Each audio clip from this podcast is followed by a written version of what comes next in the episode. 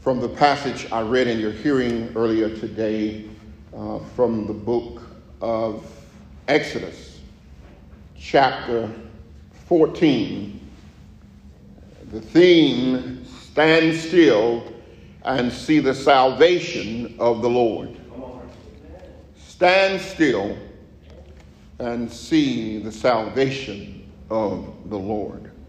From the 14th chapter of Exodus, we find in the Pentateuch the writings of Moses in this 14th chapter. And we want to look at verses 10 to 14. And I'll read that again for those of you that were not here. And when Pharaoh drew nigh, the children of Israel lifted up their eyes, and behold, the Egyptians marched after them. And they were so afraid, and the children of Israel cried out unto Yahuwah. And they said unto Moses, Because there was no graves in Egypt, have you taken us away to die in the wilderness? Wherefore have you dealt thus with us to carry us forth out of Egypt?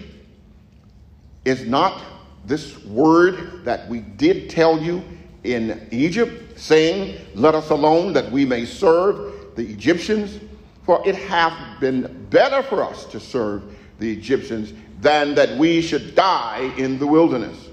Moses said unto the people, Fear not, stand still, and see the salvation of the Lord, which he hath shown to you today. For Egypt, whom ye have seen today, ye shall see them again no more forever. God shall fight your battle, and ye shall hold your peace.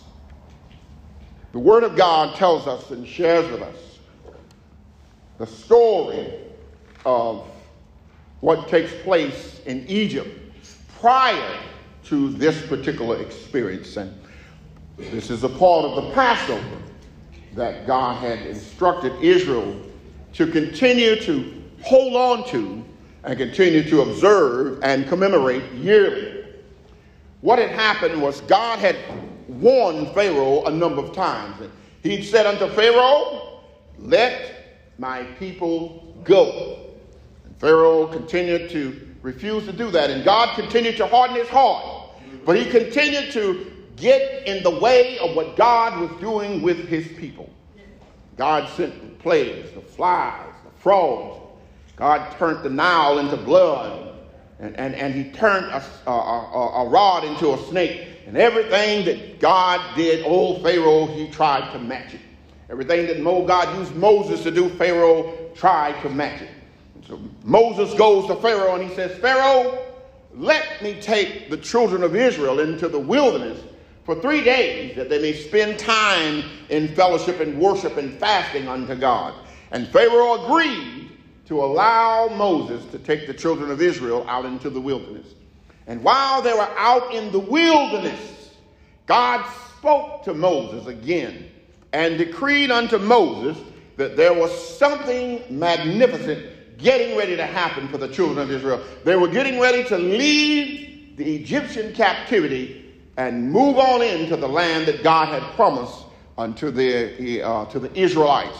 And God had told Moses that I'm going to give you the land of Canaan that flows with milk and honey. And I want you to get everybody together and to let them know that this is the word of God. This is Elohim, Yahuwah himself, talking unto Moses and telling him the importance of what he was about to do. So we find the word of God tells us that sometime in life, we have and we will experience challenges. Sometime in life, things will happen to us and to those that we know that we may not be able to handle or comprehend. But there is a God that sits high and looks low that will answer every single problem and concern in our lives. See, the children of Israel find themselves beginning to murmur and to grumble and complain because they felt like God had forsaken them and left them alone. But God had a plan. And with his plan, he had a purpose for what he was doing with the children of Israel and how he planned to carry them forth from, from the Egyptian captivity. The Bible tells us and shares with us the story goes on. And, and they are worried and they are concerned. But God had already warned Pharaoh a number of times to let the children of Israel go. And the final plague that God placed upon the nation of Egypt was he took and told Israel to get the blood of a lamb and put it across the doorpost of every single house. And he told Moses, Tonight I'm going to send the spirit of death. And when he comes, every house that does not have the covering of the blood over it, I'm going to slay the firstborn in every house, not only among people, but also among animals. And Pharaoh just kind of grunted at that. He didn't pay that much attention. But after a while, night came, and all of Israel had done what God had told them to do. And in the process of doing this, they were covered and they were protected. Their homes and their families were all protected. And after a while, Pharaoh could hear the screams, the hollering, and all of the moaning and groaning and the sorrow in the city of Egypt because God had come through and began to slay all of the firstborn that was not under the covering of the blood. And one of those firstborn was Pharaoh's son, his firstborn son. And when God took his son, that was enough to let him realize and know that God was serious when he told him to let Israel go. So he lets them go. And as they're going down the road in, in captivity, being freed from captivity, marching on down the road, and before them is the Red Sea. And they're marching and leaving from Egypt and going down to the Red Sea. Moses is leading them, and they get there to the Red Sea. And when they get there, all that water, they got the Red Sea in front of them. And Pharaoh got mad and said, Let's go and get them and bring them back. And he gets 600 of his best horses and chariots and the, the soldiers and all of those guardsmen over them, and they pursue after Israel.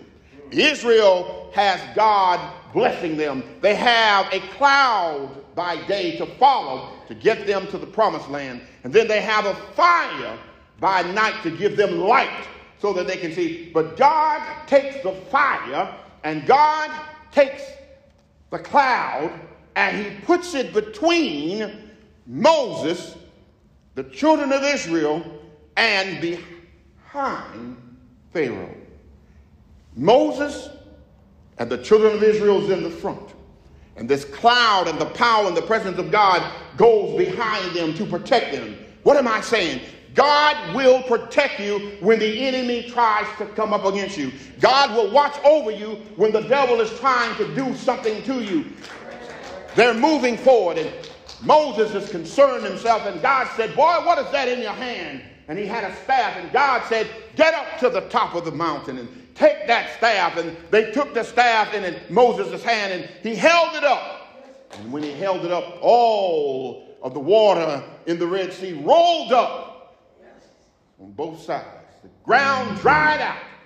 And Israel marched through the Red Sea to the promised land, to the other side. And when they got over there, Moses put his hands down. Here comes Pharaoh and his army. Most of them then got down in the middle of the Red Sea now. And when Moses dropped his hand, the water just gushed all on top of them and took them all out. God will fight your battle. He said, Be still and watch me work. Be still and let me do it for you. Some of us trying to fight and do it for ourselves. But God said, I've given you the victory. All you got to do is stand still and let me give it to you. Let stand still and receive it. If you would stand still, I will do for you what you need done. He tells them, Don't worry. I got you back. Sometimes we get worried about things. Sometimes things trouble us. Sometimes problems, we can't seem to figure out how to solve them. But he said, I have your back. I will take care of you. I will watch over and keep you. The word of God tells us and shares with us that God is more who is for us than the devil who is against us. Remember, Satan comes to what? Kill, to steal, and to destroy. But Christ said, I've come that you may have life and that you may have it more abundantly. When we look at our situation in our communities, and the Word of God tells us, why is it that death is so prevalent? Why is it that murder is on the rise? Why is it that things are happening in our nation and our society that we cannot understand? Why mass murders all, all, all over the nation, more than 30 of them this year alone? Why?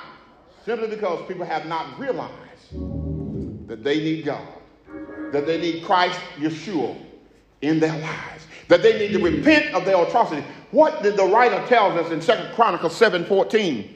If my people who are called by my name will humble themselves, pray, and seek my face, and turn from their wicked ways, then will I hear from heaven, and I will heal their land. I will deliver them. What makes five officers stop a young man going down the road about his own business and pull him out of the car and literally beat him unconscious.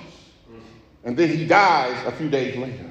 It's because those that we have entrusted with the oath to serve and protect us have forgotten what they were called to do, have allowed the authority that they have been given to overrule and overpower them mentally, emotionally, and physically. The Bible tells us that God says, I am still in control. The devil may think he's got it going on, but I'm still in control. He tried it with the Savior. Remember when Lazarus died and the devil thought he had one Lazarus? Christ went in there and said, Get up, Lazarus. He defeated the devil. He goes on down a little further, finds this little boy lying on this coffin, headed to the grave in Nain. And, and, and he looks at the bearer of the coffin and stops him and tells the child to rise. And he gets up. He defeated death a second time. Death was getting worried and concerned because it kept getting defeated.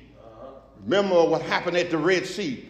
A lot of those Egyptians, and, and, and Moses had already told the Egyptians, these, uh, uh, Israel, these Egyptians that you see today, you will never see them again. They're all drowned in the Red Sea. Death lost another battle. Death lost another victory. Then the Savior himself gets his own accord, comes down here and lives his life before us and shows us the way back to salvation, shows us the way back to the Father. And in the process of doing all this stuff, Christ prepares his own self for what's going to take place in his own life. He himself is going to have to have a battle with death. But we have to remember that Christ came out victorious. He went to the grave, stayed in there, what, three days, got up, came out, and walked around. And not only did he defeat death, but death said, I can't challenge him no more. He's got the victory, and God said, I'm going to give you all power in heaven and in earth. And, and, and when God gives us all power, through Christ our Lord and Savior, we don't have anything to worry about. We don't have anything to fear. Everybody's walking around and worried and concerned. But Christ said, I have you. I am watching over you. I am protecting you. I am keeping you. All you have to do is keep your faith and trust in the Lord and continue to serve Him and worship and apply the principles of His teaching to your life. Let's go a little bit further with this. Let's wrap it up. He tells us in that 14th chapter Verse number 12 Egypt was concerned. Is I mean, uh, Israel was concerned. Is not this the word that we told you in Egypt, saying, "Let us alone and let us serve the Egyptians"? God always has a better plan for us. God's plan is more powerful than the plan of the enemy. And when God has a plan, sometimes we refuse to move forward. But guess what? When you're struggling and you're going through things and you're having problems and issues in your life, what does God do? He allowed the enemy to come in, sometimes even like a flood. Why? Because it is the enemy and the things of the devil that encourages us to keep pressing on to God.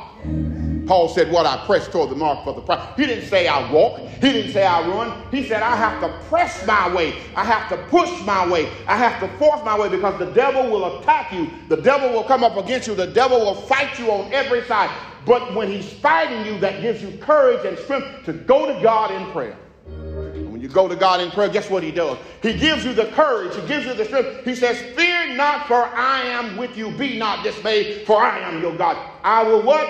Help you. I will strengthen you. I will lead you. I will guide you. I will protect you.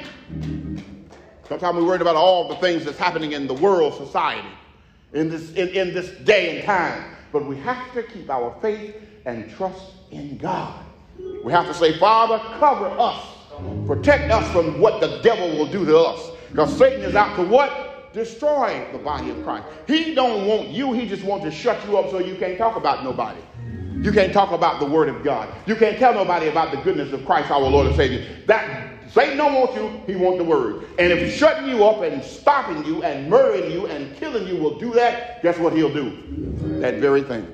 See, the world system got the idea that it's going to be all right, that they are winners, that they are successful, that everything is working in their favor, but that's not the case. The devil will use you up, and then he will strike you with some type of affliction and kill you and take you out. That's what he does. Make you take your own life.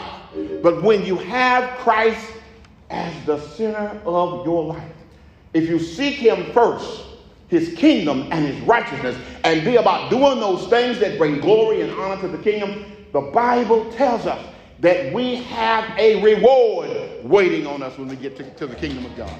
That we will be blessed when somebody pass on that's a child of God, they're going on into eternity to receive their just reward. Amen. This fellow tells the story that he and his wife was on a plane and they were traveling from one of the most marvelous vacations they had ever had. And as they're on the plane flying, the pilot comes on the intercom and he tells them there's some problems with the electrical equipment on the plane and we got everything under control. Sit back, relax, and enjoy the flight. A few minutes later, he comes back on the PA again. And he says, We're still working on these technical problems with the plane, but I want you to continue to sit back, relax, enjoy the flight. About 30 minutes later, he comes back. He says, This is your captain. And I want you to know uh, that we're going to have to make an emergency landing. But I want you to sit back, relax, enjoy the rest of the flight. Can you imagine the tension that's building up on the plane by now?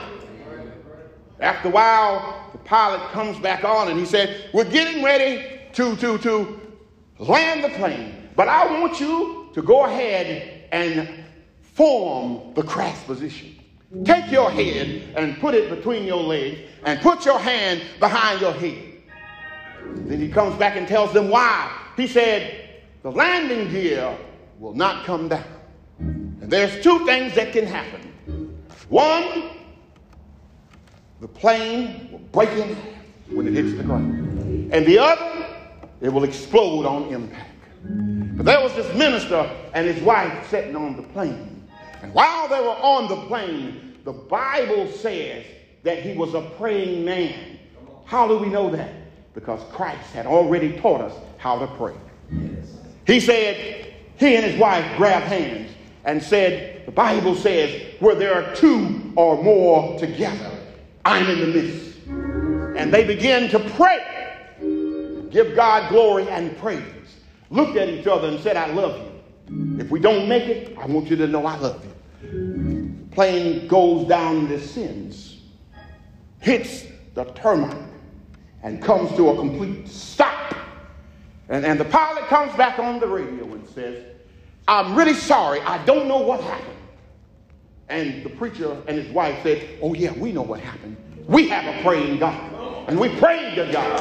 And when the plane hit the ground, it didn't crash, it didn't break, it and everybody walked off the plane safe. God will protect you when the devil is trying to come up against you. He said, Rejoice and be exceedingly glad, for great is your reward in heaven. Keep your faith in Him. Stand still and see the salvation of the Lord. May God bless you this morning. May heaven smile upon you. Let us stand for a word of prayer. Amen. Let us pray.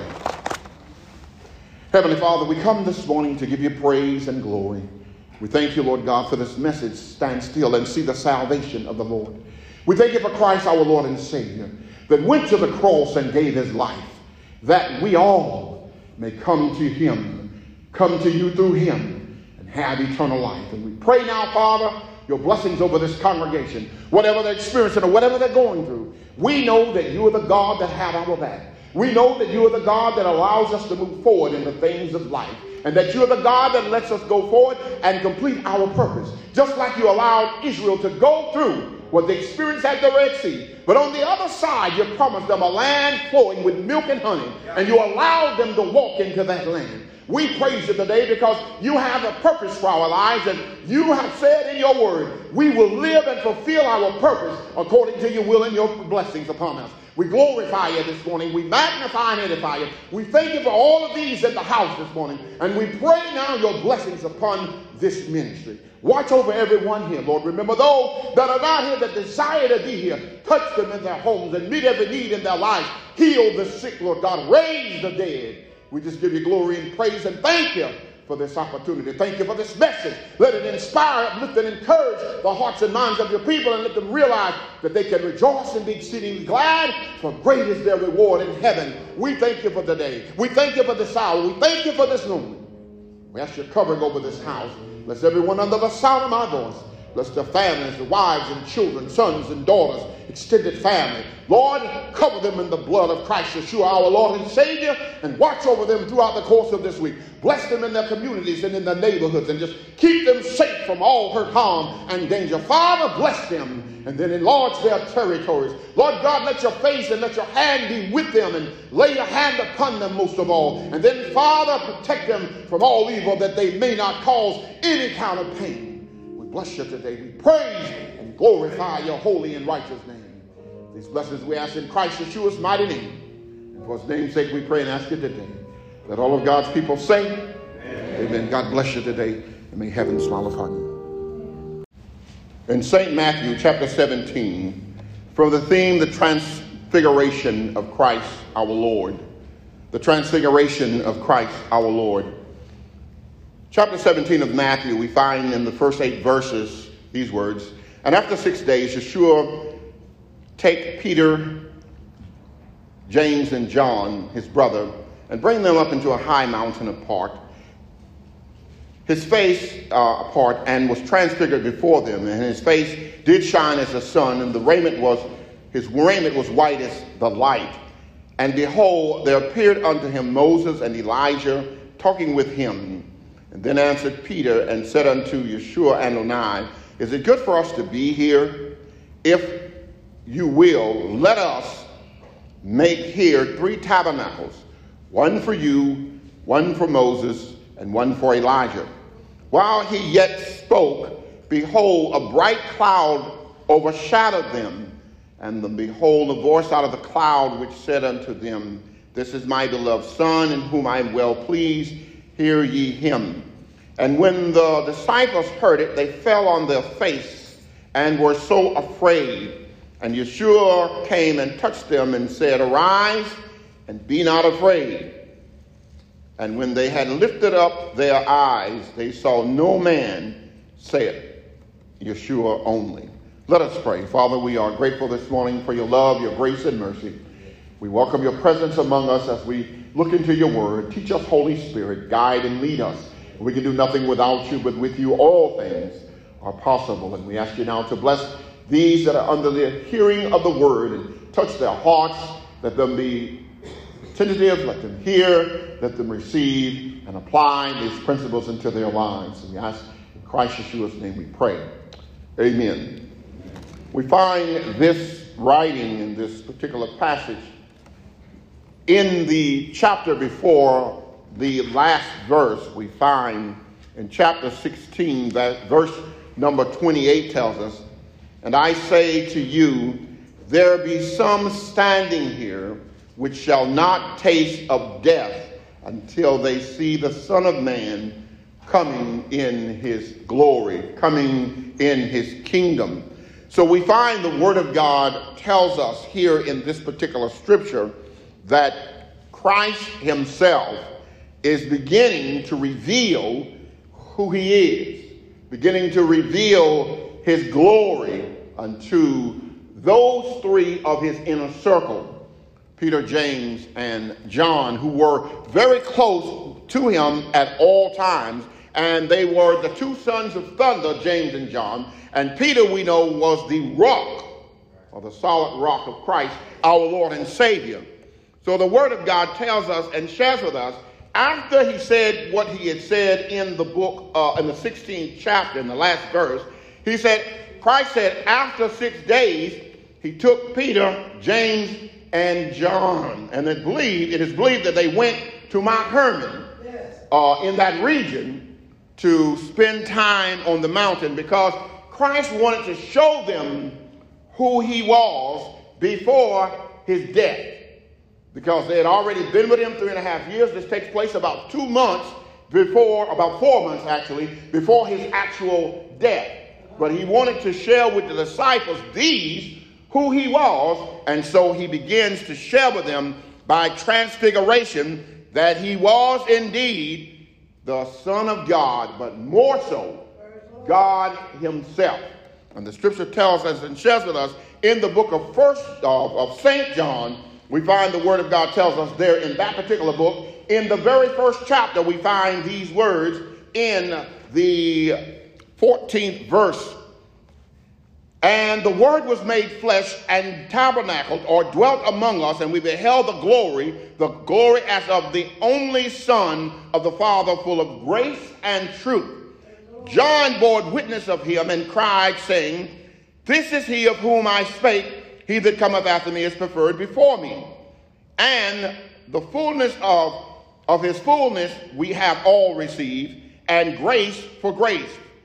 For the Torah or the law was given through Moses, but grace and truth came by Christ Yeshua, our Lord and Savior. Verse 18 in that chapter No man has seen God at any time. The Son, which is in the bosom of the Father, has indeed declared him. So John writes and tells us that the glory of God is going to manifest, that it is going to come forth, and that we should be prepared for that glory. So he begins to go into this and tell the disciples what's going to happen, what's going to transpire. What is transfiguration? It means to change. It means to show the supernatural side of him. They already saw the earthly side of his flesh, but they, it means to show the supernatural side. I rebuke that spirit of slumber in the name of Christ. Yes. Yes. The Word of God tells us that he decrees and declares the brilliance, the brightness, the sharpness, the face of Christ, which is like the sun of the brilliance of God. And it goes on to say that his raiment or his body becomes pure light. It is completely, it is so white that you can never wash it that clean. That's what happens while he's on this mountain. Let's look at these verses. It says in verse number two, and he was transfigured before them, and his face did shine as the sun, and his raiment was white as the light. And behold, there appeared unto him Moses and Elijah talking with him. Now, notice Moses is dead and buried. Elijah never died. He was carried up to heaven in a chariot through a whirlwind. But these disciples are there witnessing the glory of God, first of all, through Christ the Savior. And with him is Elijah and Moses. Moses represents the, the law, the Pentateuch, and Elijah represents the prophets. So you see, the Old Testament talks about the prophets as well as the law that God had placed in the Word in the Old Testament. So we find Christ is standing there talking to Moses and Elijah. What is that a symbol of? It symbolizes the fact that we all will know him when we get there. These disciples had not met Moses and they had not met Elijah. They were both in the Old Testament. But they knew Christ when he was transfigured. They automatically knew who Moses and Elijah was, which is fantastic for each and every one of us because that lets us know we're going to know our families. We're going to know those that we have loved and cared for that have gone on before us. We will know them. We will know their faces, their names. We will know our people when we get there if they get to glory and they get to heaven. And this what goes on. You find, as I said, Elijah, who represents the prophets. You find Moses, who represents the law. And the Bible said they were both standing there talking to Christ. One was dead and the other one was caught up in a whirlwind, but they were both alive and well and speaking with the Savior. The Word of God tells us this in the book of Luke. When you look at the book of Luke and look at chapter uh, 9, we find these verses, tells us in verses uh, 28 and 32. Let's look at that real quick. I want to share these verses with you. In 28, we find these words in the ninth chapter of the book of Luke. And it came to pass about an eight days after this saying, he took Peter, John, and James and went up into a mountain to pray. And as he prayed, the fashion of his countenance was altered. His raiment was white like glycerine. And behold, he, they talked with him two men. Now listen to this. Which were Moses and Elijah, who appeared in glory so Christ is standing there in his own glory. Here come Moses and Elijah standing there with him. But the people often wonder, what were they talking about? Why was it important that these two men were talking to Christ? Christ was talking to Moses and Elijah about his death, burial, and resurrection. Now he's there, standing there, holding a conversation with them about his death, his burial, and resurrection before it ever takes place. Look at the rest of this, this chapter that we're looking at. Who appeared in glory and spoke uh, of his decease, which should be accomplished in Jerusalem. But Peter and they that were with him were heavy with sleep. And when they were awake, they saw his glory, and the two men stood there talking to him. And they came, and it came to pass as they departed from him, Peter said unto him, Rabbi, it is good for us to be here. And let us make three tabernacles one for you, one for Moses, and one for Elijah, not knowing what he had said. Now, he can't, Christ can't do that yet because he had not died. He had not given up the ghost. He had not paid for yours and my sins. He had not went to the cross for us yet. So Peter is way ahead of what Christ has to do first. So he's saying, let's make a tabernacle so that you Moses uh, and, and Elijah can worship. But Christ is saying, wait a minute, do you understand what you're talking about? But he didn't say a word. The Bible says that a shadow, a cloud, overshadowed them. And when the cloud overshadowed them, it was the glory, the Shekinah glory of God Himself came down and overshadowed them. And God spoke from the cloud and said, This is my beloved Son in whom I am well pleased. Hear ye him. How do we know that? In last week's lesson, we talked about the cloud that followed Israel from the old uh, area and captivity of Egypt. The cloud was there by day, and the fire of God was there by night to light the sky. What they would do is when they would go into a location, they would set up the tabernacle and the cloud would remain there as long as God wanted them in that location. And when God wanted them to move, he would lift the cloud. They would pack up everything, including the tabernacle, and move forward. And then they had the fire of God by night that carried them and was the light for them as they went ahead. So it was the Shekinah glory of God that descended upon them. And Peter was so bold that he just go ahead and start saying things. And God reminds him, He said, listen to him, hear him, and apply what he says to your heart and to your life.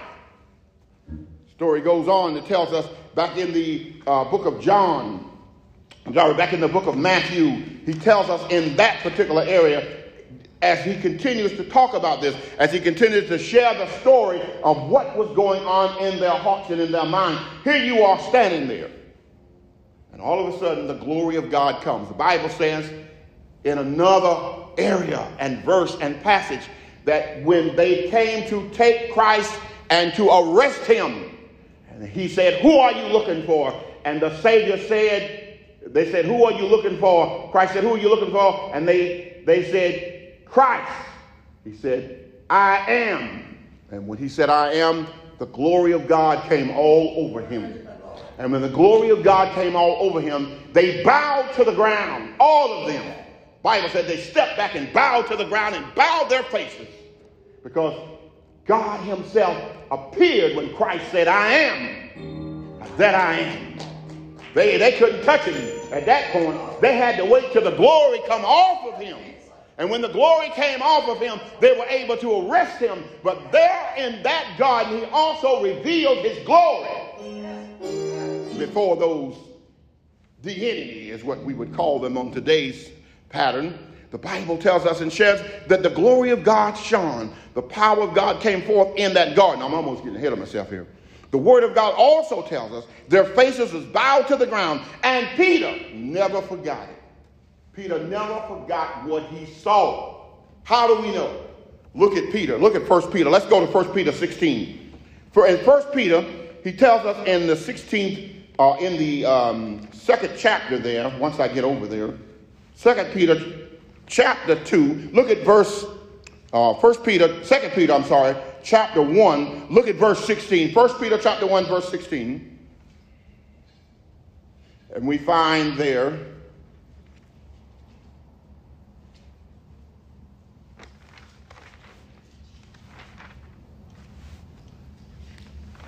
Second Peter chapter 1, verse 16, these words. But was rebuked for his iniquity. Uh, that might not be where I need to be. I'm looking at second epistle of Peter. I might have wrote down the wrong scripture here, y'all. But anyway, I'll just tell you. When Peter saw what had happened, he was an eyewitness to it. Not only was he an eyewitness to it, he said, I and we, he's talking about James and John and himself, was eyewitnesses to the glory of God, to the power of Christ when Christ himself was revealed and manifested in his own glory. He said, We're not talking about what we heard, we were eyewitnesses to it. That's what Peter tells us. I wrote down the wrong scripture there, but that's what Peter, he bears it out that we are eyewitnesses. We saw the glory of God ourselves. And when Christ came off of the mountain, the first thing he said to them when they came down is, Don't tell this to any man until the Son of Man is risen. Why? Because they weren't ready to receive it and because it hadn't happened yet. But only Peter, James, and John knew about the glory of God. They were the only three. And Christ said, Don't mention this to anybody. Matter of fact, he told the disciples, Don't tell nobody nothing. Keep it to yourself. He literally told the disciples to stop, even he didn't stop them from going out and witnessing right before his death. He stopped them from going out. He said, Everything we do, we're going to do in what? Private. We're going to seclude ourselves and let everything that manifests and happens now, it has to be kept between us because it got to the place that everybody was trying to take Christ out. Everybody was trying to kill him. Can you imagine everywhere you go, somebody waiting there trying to take your life? Every time you turn, every time you go out, somebody's trying. Can you imagine that? But God was with the Savior. And with God being with him, it was difficult for the enemy to take him out. But Christ, even knowing that, said, let's just stay in seclusion. Let's keep this matter to ourselves. Besides, if they had if they had told it before it actually happened, when Christ died, went to the cross, went to the grave, got up the third day, if they had told it before then, they would have never believed that he was going to raise from the dead. So he said, don't tell nobody, keep it to yourself.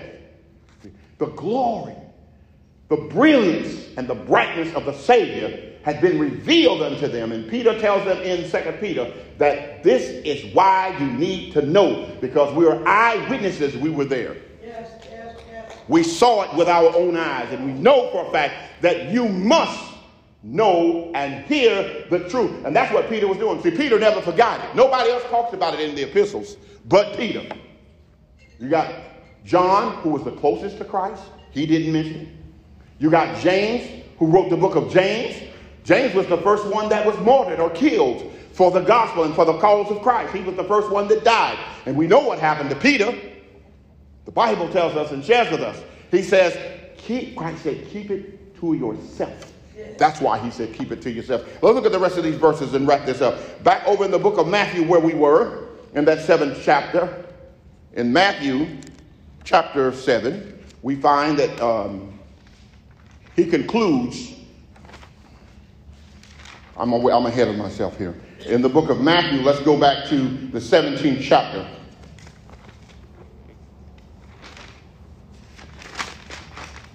Matthew in the 17th chapter, I'm going to go back over there, just show you just a little bit more of this, and then we'll wrap this up.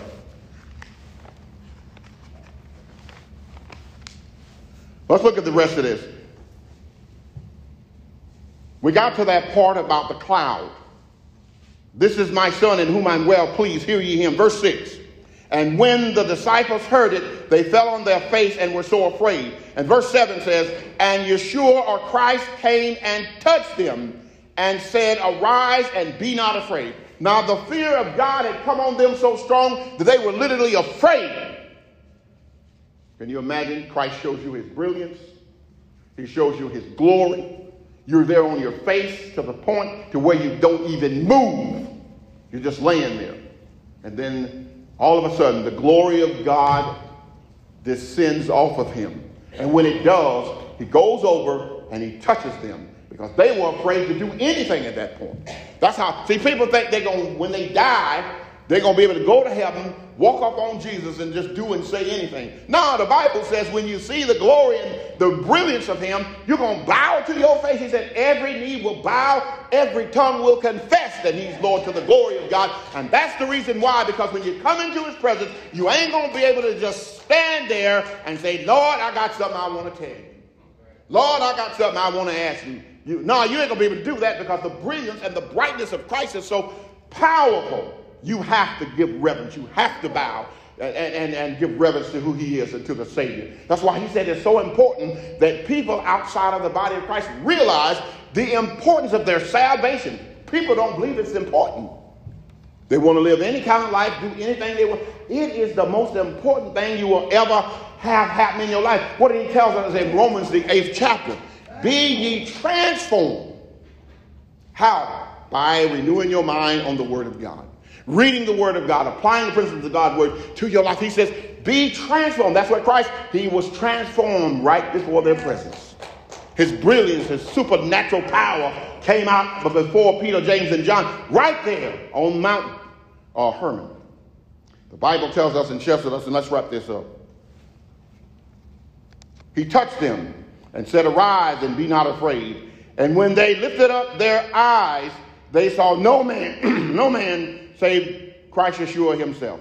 And they came down from the mountain, and Christ charged them, saying, Tell the vision to no man until the Son of Man is risen from the dead. He said, I don't want nobody to know about this.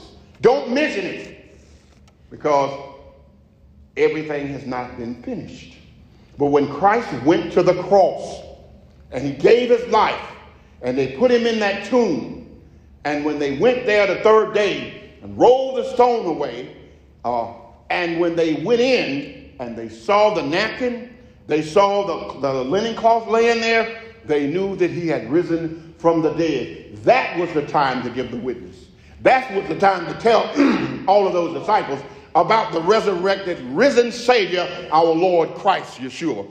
That was the time he said, Now you can tell. Remember, Christ ministered to them 40 more days after he rose from the dead. See, people think he died, he rose, and he left. No, he stayed there 40 more days and ministered to them. He stayed there 40 more days and talked to them. And guess what he talked to them about? The glory and the kingdom of God.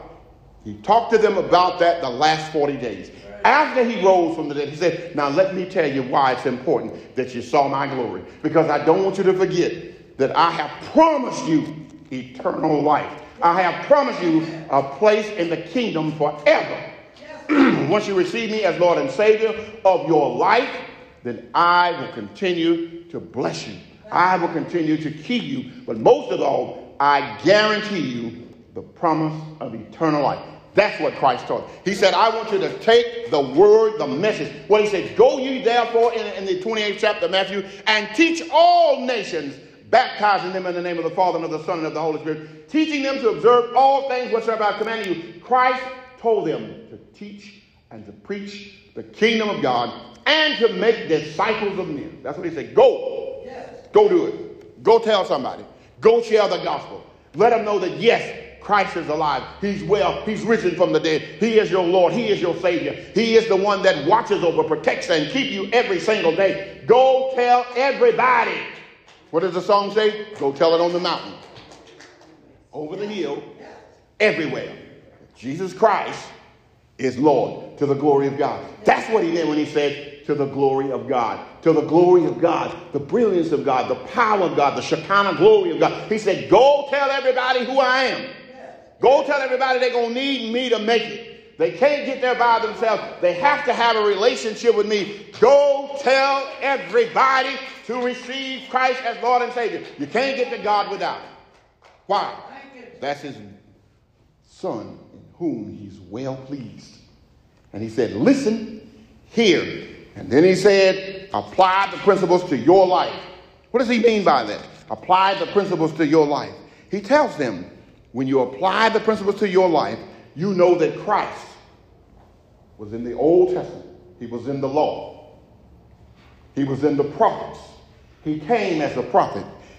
He symbolized and closed and fulfilled the law and the prophets. He came to fulfill the old covenant and also to usher in the new. That's what Christ came to do. He said, I came that you may have life and that you may have it what? more abundantly. And life more abundantly is understanding that you need the old, the law, you need the prophets who brought the message, and you need the Savior who goes to redeem you from your sinful condition and your sinful state of life. That's what the Bible tells us. That's what the Word of God tells us and says to us to keep our heart and our mind on Christ and to do the things that bring glory and praise to His name. Christ came, first of all, to do the will of the Father. That's why He came. What was the will of the Father? Go down there and redeem them from their sinful state. Then he said, He came to fulfill the law of the prophets.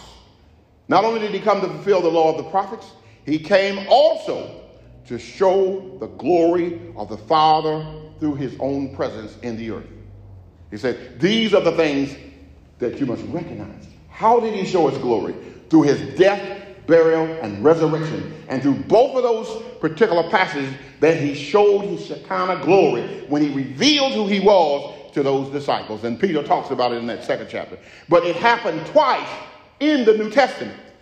Then he says, Death is not the end. There's so many people walking around talking about death is it. When we die, it's going to be all over. No, this is just practice what we're doing.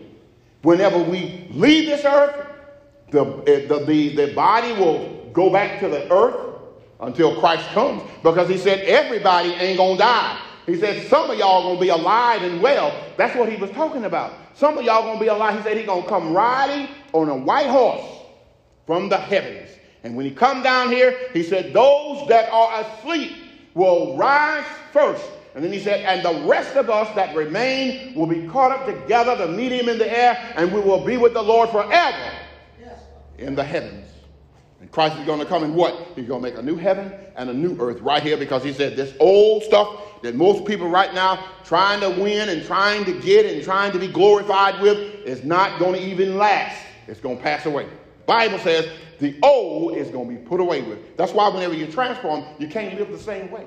You can't say I'm a child of God and live the same way and do the same things. You can't do that.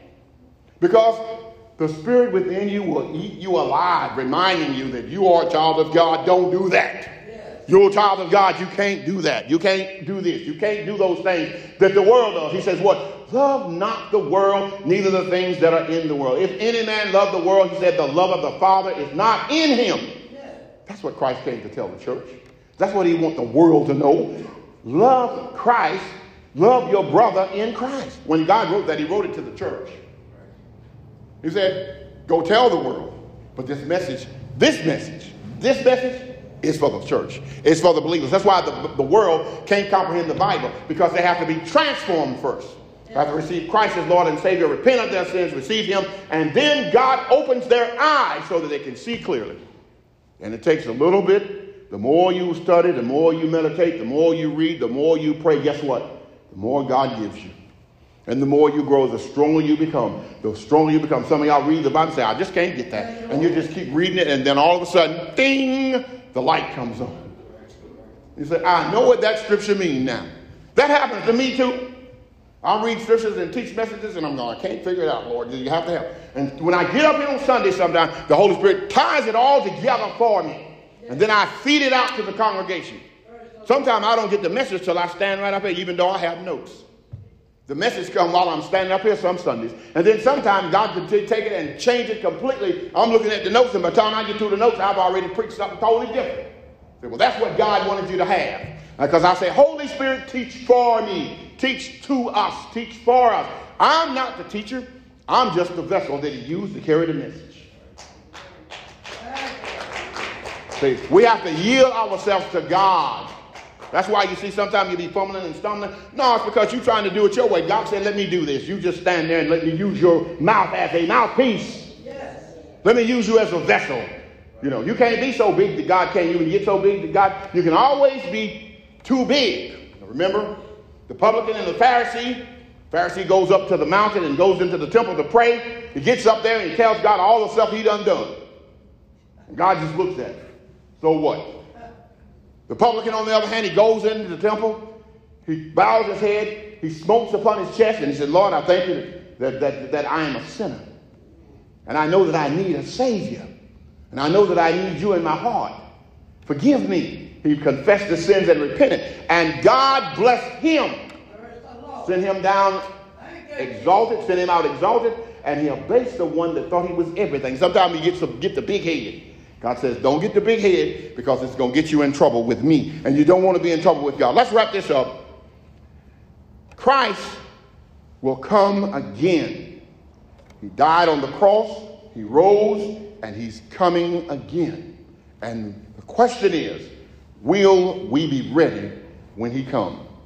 Can we truly say, I have a sincere relationship with God? Have we repented from our sins? And then he says, just allow yourself to be transformed by the message of salvation, by the Word of God, and allow the power and the presence of God to continue to manifest itself in your life through your relationship by walking and living a righteous life. That's what he's saying to the church.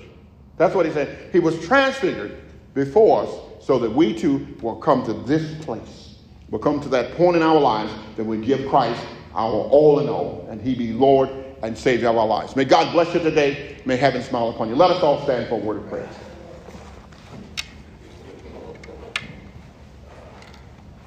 With uplifted hands, Father, we come this morning to bless and praise you, to worship you, to thank you for this message, Lord God. We thank you that you were transfigured for each and every one of us.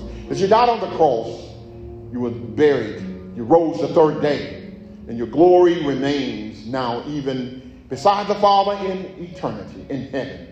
We pray now, Lord God, that this message will accomplish the purpose for which thou hast sent it. Touch every heart and mind under the sound of my voice. Minister to their hearts, minister to the souls of your people. Bless them, keep them, and protect their lives. Lord, we pray now for every sinner that may be in the house that may not confess you as Lord and Savior of their lives. We pray that they yield and ask Christ to come in and save them from their sinful condition. We bless you, we praise you, we glorify and magnify your holy and righteous name. Yes, these blessings over your people. In Christ Yeshua's mighty name. Let all of God's people say, Amen. Amen. God bless you this morning.